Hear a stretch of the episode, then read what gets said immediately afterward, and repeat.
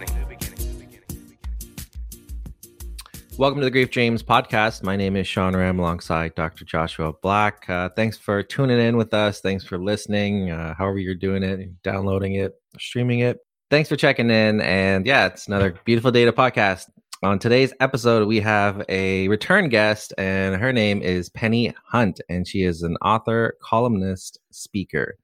And she came on uh, episode 102, and that was January 2019 and uh, so we're just uh, released that episode again so you guys can uh, check out the last one and get a refresher if you've listened to it before or just listen to it for the first time.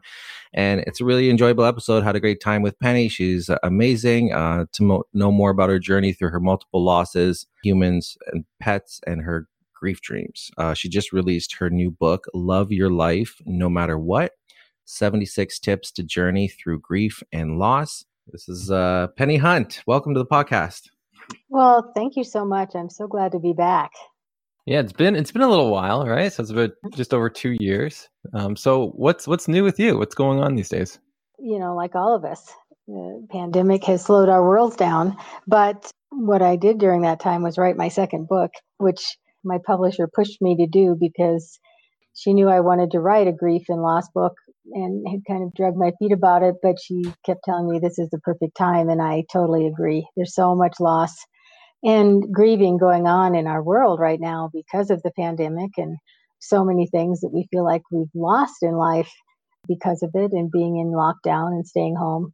And so that's what I've been doing. And another thing that happened since we spoke, I've been picked up by several newspapers. So now I'm officially a columnist I've got some that one that runs me every week, my column, some every other week, some sporadically.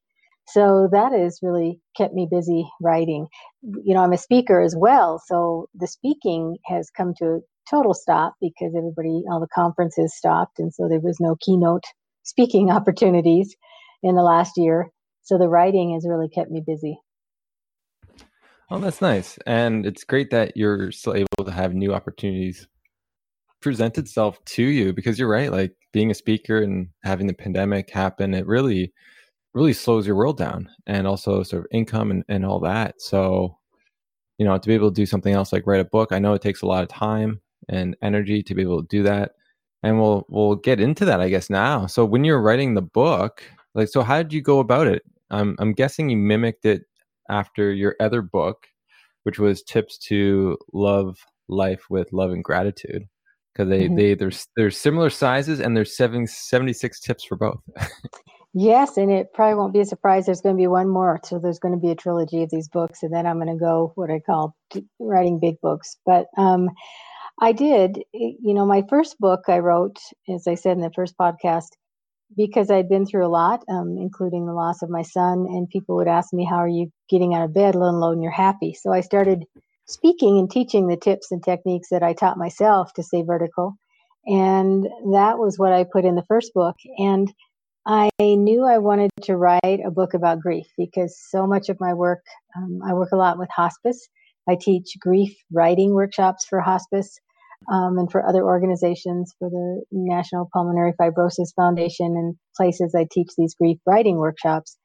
So I knew I wanted to do a grief book. It just took me a while to get my head wrapped around that.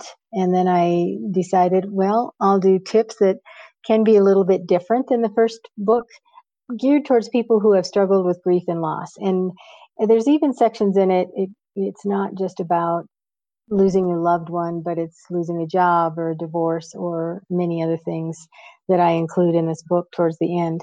So that's what pushed me to do it. And um, kept me busy. And really, my dad passed away in 2005, my son in 2007, and my mom has since passed since I spoke to you. And so I had a lot of, and, and I've got a lot more, a bigger list than that of my grief experiences. But I had a lot of things that I remember going through and have gone through and still go through because of grief. It's a lifelong process, I think. And what I, my goal was that people could pick up this book and not feel alone, that no matter how crazy they think they are, they're not. And in fact, that's what people have said to me about this book. Boy, you just lay it all out there. And I said, well, people get it, people understand. And at first, I was worried it would make them sad. And my daughter said, you know, people that are reading a grief book in a big part are already sad. You're not going to make them sadder. You know, they're just going to feel like they, that you understand. You know, I really enjoyed enjoy this book. I think it's amazing. I think it's a, a great thing for grievers and uh, people again who who are suffering and going through some stuff because it's not heavy heavy like it's not a it's not a thick book that you really have to spend a lot of time getting into it's something you can kind of pick up uh, when you're when you're feeling it and really gain some great insight wisdom and and also it's an enjoyable read like you uh, you write in, in a very poetic way as well, which I really appreciate. And uh, you know, each each little, you know, you can look at the table of contents and see what what speaks to you. I know we talked about in the last episode about symbols and things like that. So today I was like uh, was flipping pages and and I hit on one about um, I think the fire alarm at your son's funeral, mm-hmm. and I was like, yeah, that's that's exactly how uh, you know Penny Hunt uh, thinks. that's, that's amazing. it's exactly it is yeah. exactly how but it's uh it's it's i think uh something that people can gain value from and also like i think if you're especially going through some sad times or rough times i think after reading you know even just one or two pages you you you feel better i think after. Oh good. Well thank you for that. I made it very clear in the beginning you know that i'm not a counselor or a medical professional that this is i just consider myself a expert on my own grief and i share what i've learned. Uh, and I wanted that point made very clear so that people didn't think, well, I am trying to diagnose them or, you know, help them on a medical level. But I think when I have gone through different times of grief, I tried to go through some grief groups and things, and uh, maybe I just didn't find the right ones. But people standing there telling me the stages of grief and things, I could read that on my own. What I really wanted for me was what I wrote in this book to people to tell me that they've gone through some crazy things and felt like they were alone and they're not. So that's what I wanted to put in this book. Yeah, and, and that's that's a great point, and it, it kind of brings us all together. I think um, you know the more people I talk to, the more I realize that every, a lot of people, almost every person I've talked to, has some sort of unexplainable event happen to them or unexplainable thing that uh, for some reason brings them more joy after or just helps them in some way sometimes they, they don't even understand it but i think uh, you know if someone was to read through some of these pages they might feel more uh, in tune or at least more um, a part of the world like everybody else and rather than just feel like they're alone dealing with or seeing some sort of crazy thing happen i agree and i think people are scared to talk about it and so when they can find somebody that lays it out there and will say, Hey, has this ever happened to you? Because I know when the fire alarm and a lot of things, I always say I get messages from my dad and my son, and I was scared to share those things. But when I pose it, throw it out there and say, you know, is anything, let me just tell you what happened today. Has anything like this ever happened? And then the stories come out like, oh, I didn't think this was happening to anybody but me. And so I think that's a, a wonderful thing to share. Um, so the fear and letting people know that they're not alone and it's safe to talk about. What I also learned was, and I wrote about this in the book, that I had a good friend that lost both of her parents within three months, years and years ago. And I called and said I was sorry and sent flowers and, you know, did the protocol you're supposed to do. And it wasn't until my dad passed away that I realized how horrible it is to go through that and grieve your parent. And she had done it within three months for both of them. And I remember calling her and saying, I was, I was not a good enough friend to you during that time. And I didn't know, but now I do. So I think you have to cut people slack that don't get it and don't understand that grief isn't just over in a week or as soon as the funeral's over, your grief doesn't stop. Because if they have not experienced it, they don't understand and they don't know. And all grief is different. Um, um, grieving my parents was very different than grieving my son and my pet that I read about. And so it's all different. Nobody's is exactly the same. And um, once you go through it, you understand that everybody travels that journey in their own way, in their own time, and they should be allowed to do that. Yeah, I love how honest you are in the book about your own life, and you've you give a lot of examples that that you you speak on, which is nice because it allows people to not only bring into get into your own world, but to also normalize that experience. because someone else is talking about or dealing with it, or so just being honest with where where they are in their grief and what they've had to learn through mm-hmm. that process. And so when you look at the book, when you're writing the book, was it awkward at all to be so honest about your own life and the experiences that you have?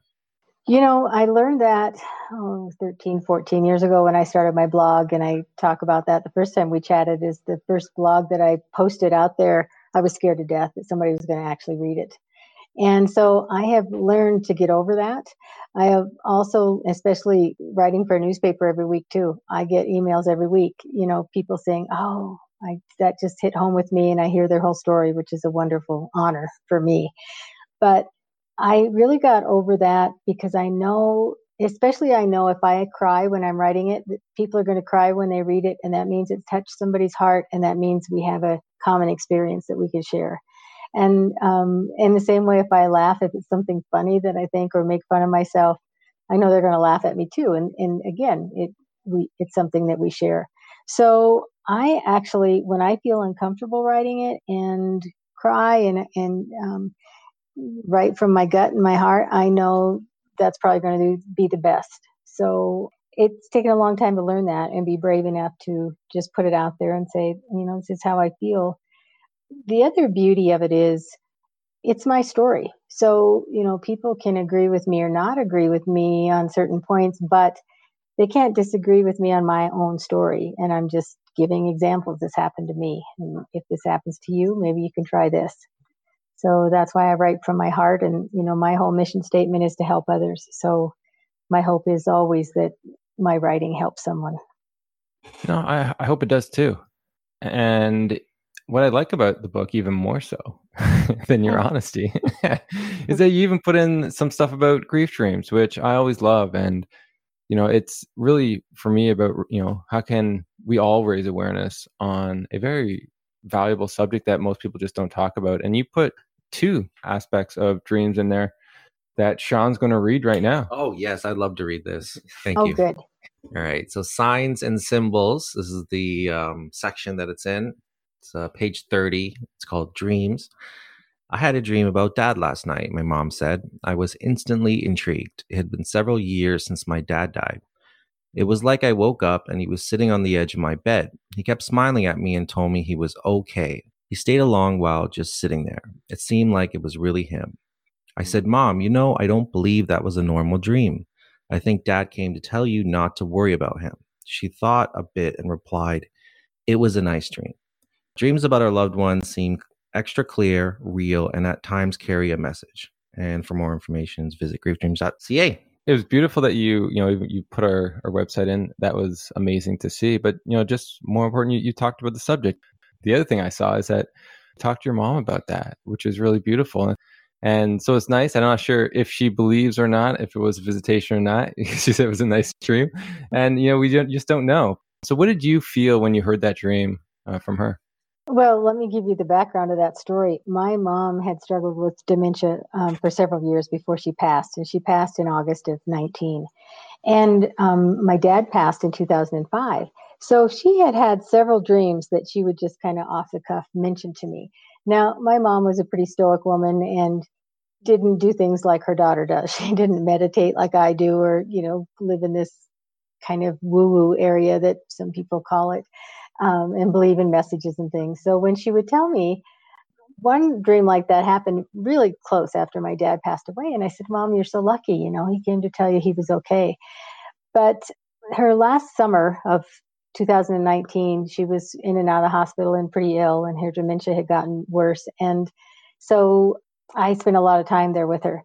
And not long, a couple weeks before she passed, she was just laying in bed one morning and I went in to check on her and said, you know, are you going to get up? And she said, yeah, I was going to lay here for a minute. She said, you know, I just felt like dad was with me all night last night.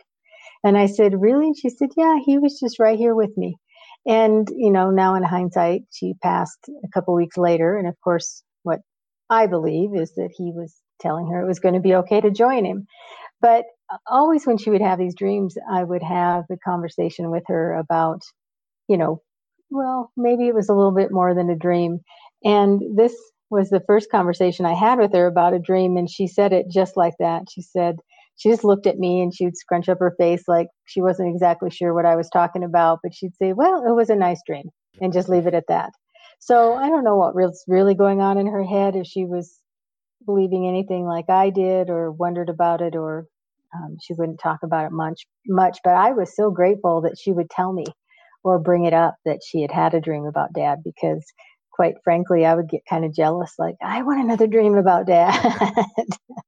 That's beautiful, and it's beautiful that you talked about it. You brought that out out of her because there's a lot of people like that who have parents or loved ones who don't quite maybe see it from that angle and maybe want to dismiss it, or again, who are afraid to share it for fear of being uh, dismissed by someone else. And so you just, you know, you did your best and you provided a. Uh, uh, a quick you know question. You provided the mystery and mm-hmm. then you allowed her to step in if she wanted to which is which is great. Right. And you know now since my books have come out and i've been writing my blog for so long and working with hospice i will um, interesting for you guys i will get phone calls and text messages from friends and say hey i had this dream last night. What do you think this means and many times it's about a loved one that has passed or you know, I will tell you during this pandemic time, and I'm sure this is not a surprise to you, dreams have really become different for people. And I don't, I've read a lot of things about, you know, maybe it's the fear that's going on in our world or such a big change and the seclusion and things that we feel that are making our dreams so um, much more colorful and not just in color, but colorful in meaning and in length and in topic. Yeah, there's some stuff like I've heard out there, and I guess it really depends on if we're talking about you know dreams of the deceased versus you know other dreams when they're not uh, part of the the image. But yeah, it's you know I actually hear too just people dreaming in groups of people, right? Like those positive dreams. So a lot of people are maybe even going on vacation in their dreams, like they're they're really you know being able to do the things that they can't do in in waking life. And I even heard too with some of the dreams of the deceased that, you know, they may be occurring more frequently to help support us through this time by giving us that that boost that we need during these times where, you know, we can get down on ourselves, we feel lonely, uh, feel unloved, especially now you can't really hug people as you would or meet people as you would.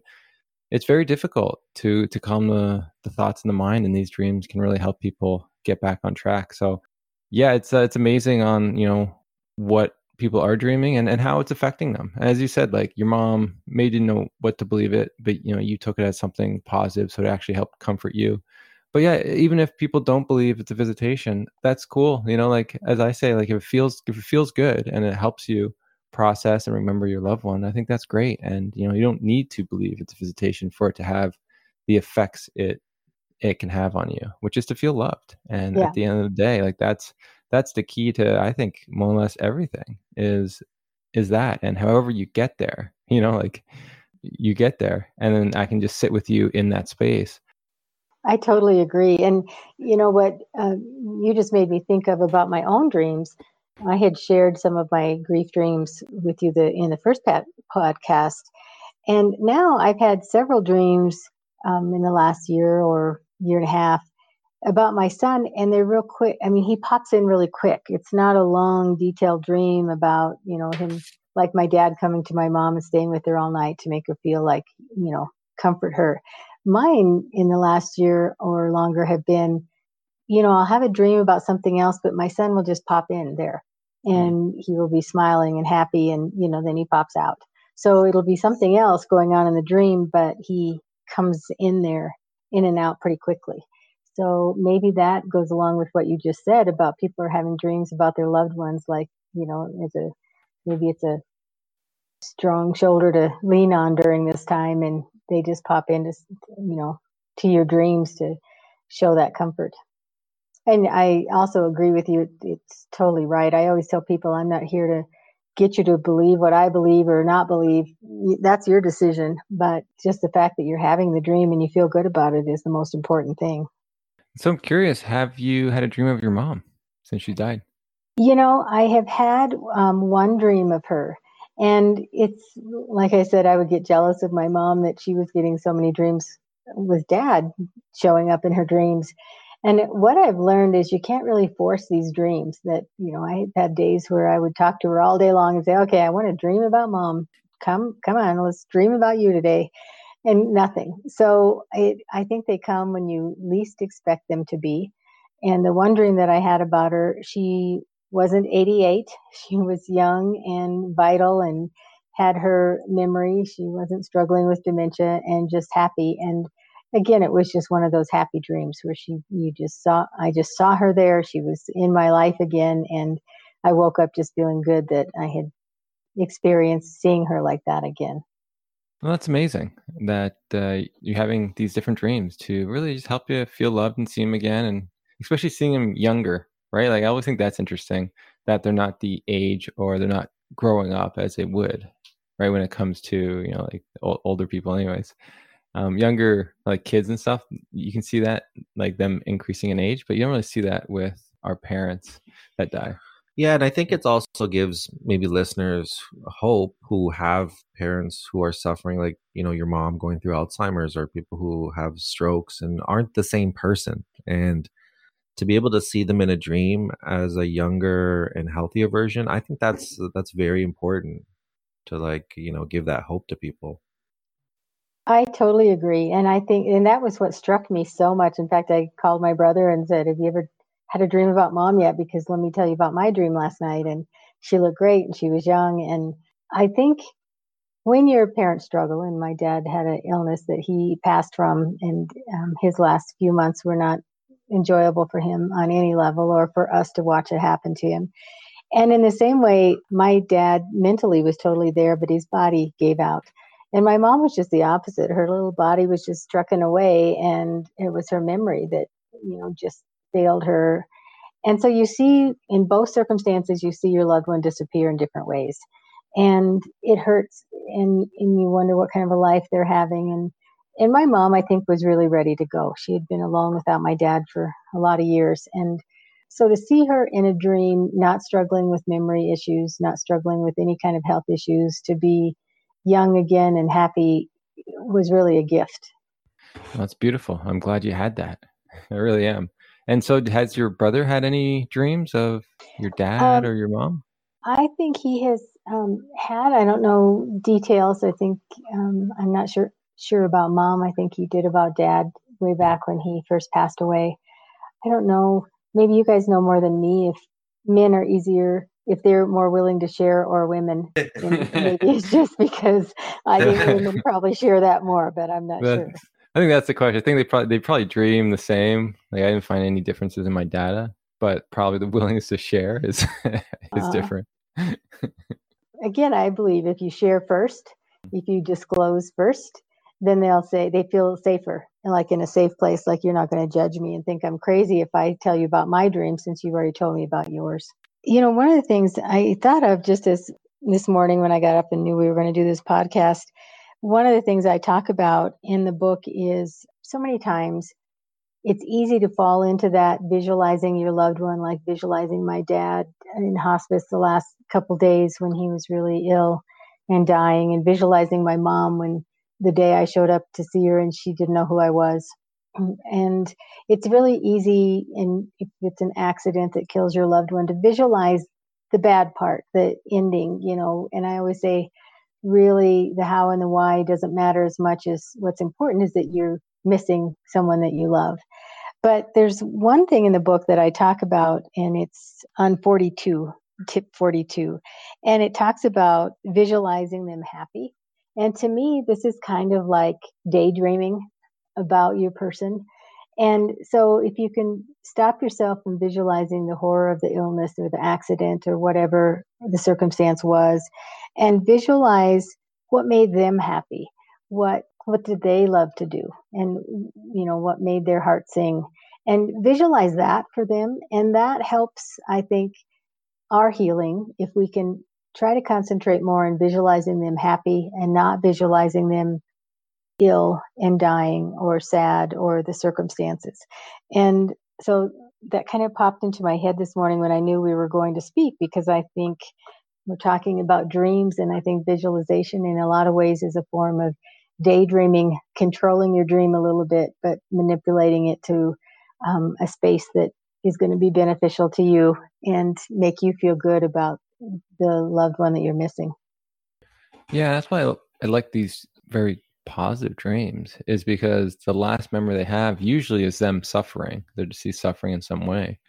And now their last memory is actually the dream of them happy and, you know, okay and all that sort of stuff. And I think that there's a reason for that. There, there's something that it does for you within your grief. And that's the same thing what you're saying with those visualizations. It probably works to to help in many ways to allow your grief to process rather than really focusing or getting stuck on that last moment of them suffering. I think that's absolutely exactly true.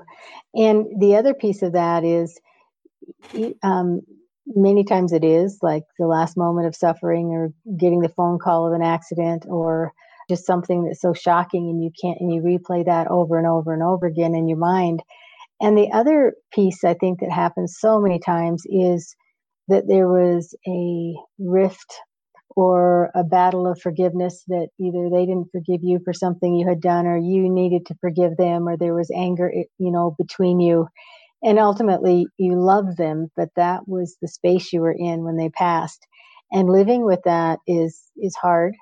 And so um, and there's a i think a couple of pieces in the book about you know take care of your forgiving now because you don't want to have to live with that if you know it was something you should have forgiven or and, and when you forgive somebody else i believe it's a gift to yourself to take that burden off of yourself but you don't want to have that as a memory of i should have forgiven them or it's my fault or feeling guilty for something.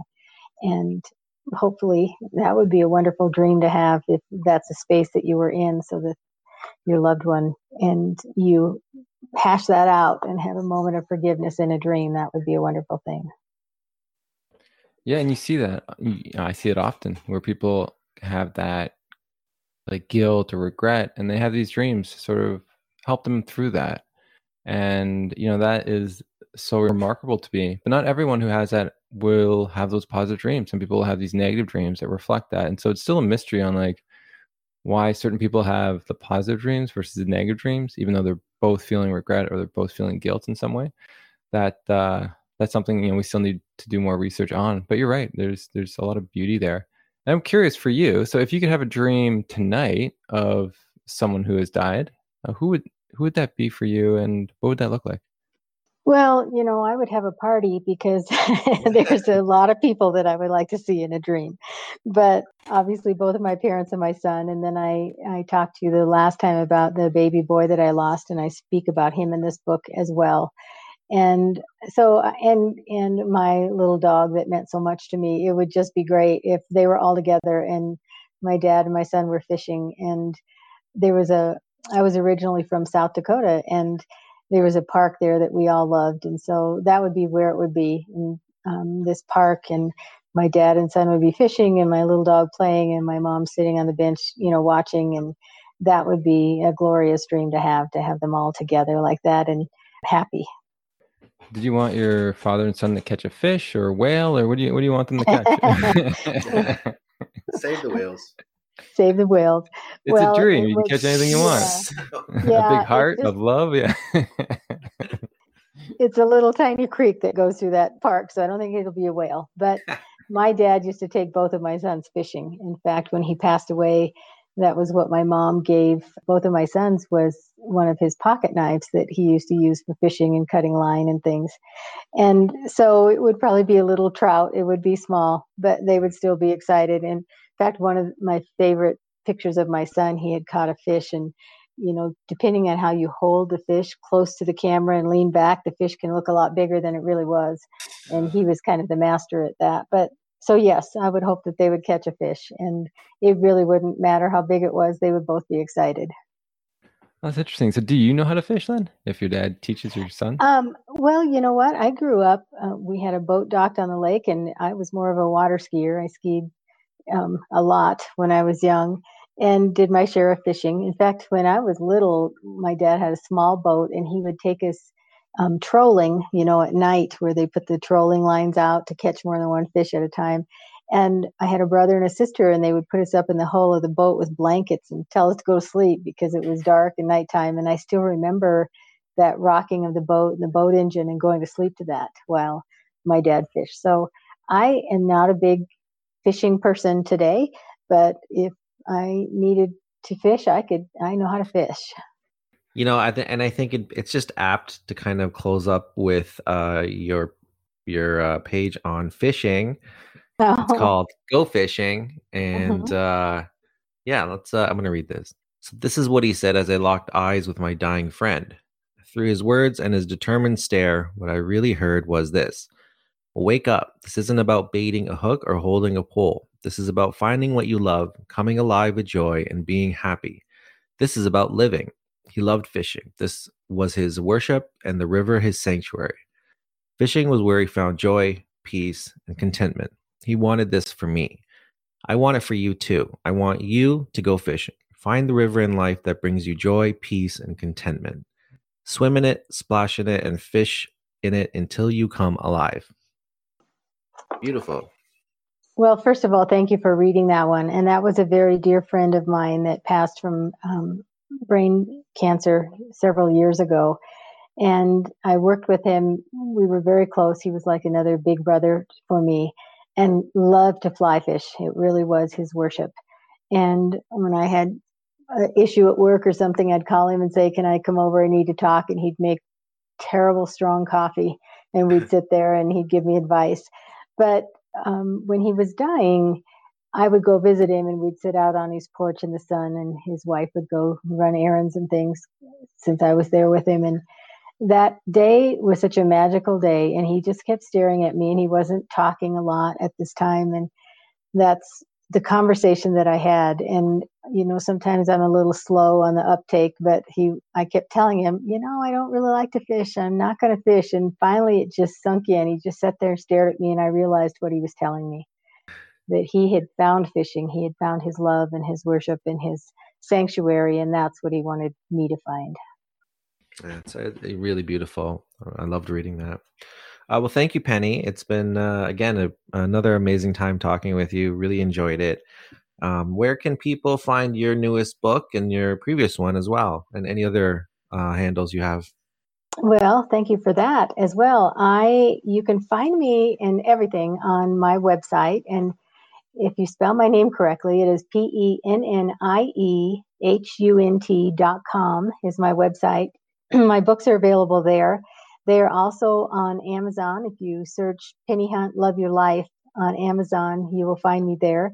I am on every social media, and my handle is Pennie Hunt everywhere on LinkedIn, on Instagram, on Twitter. And if you Google me, Pennie Hunt, you will learn more about me than you ever wanted to know. My newspaper articles will come up, my blog will come up, um, my books will come up. So if you Pennie Hunt and Google me or penniehunt.com, and you can find me. And um, my blog is also on my website. And what you'll find is that a lot of my tips in my books are condensed snippets of my blog. So if you like the fishing one, if you go to my website and search that blog, you will find the whole story. So um, that's always fun for me to share too. So if there's something that you really loved in a book, you can go see the background. And I also have videos on YouTube and on my website about each blog that I write and why I wrote it and give you some backstory to it. Beautiful. Thank you so much, Pennie. Again, uh, just love doing this episode. Hope you enjoy this episode. If you want, you can check out more about the topic. Please check out our platform at griefdreams.ca. You wanted to support the podcast, you can contribute through the links on our website. We'd like to thank all those who contributed and continue to support us. Uh, on the website, you can also find our online courses by Dr. Joshua Black and Jade Carling Black. There are two courses a Grief Dreams workshop and Crazy in Love using romantic relationships as a vehicle for growth. Uh, the workshop, the Grief Dreams workshop, so this will help you gain the necessary skills to discuss the topics of grief dreams in a way that facilitates the processing of grief. You will learn about the topics of sleep, dreams in general, grief and trauma, and of course, grief dreams. And uh, the second one, Crazy in Love, it's about it's a super organic course designed to make you rethink modern intimate relationships, and uh, they discuss how to use your own intimate relationship or lack thereof to passionately fuel your personal growth and build valuable skills that will last you a lifetime. If you have Facebook, you can follow our Grief Dreams podcast page to be notified of when we release new episodes. And you can also join the Grief Dreams Facebook group and you can share your dreams or hear more dreams of others. We are on Instagram and Twitter at Grief Dreams. And as always, we like to end the podcast with love and gratitude from us to you.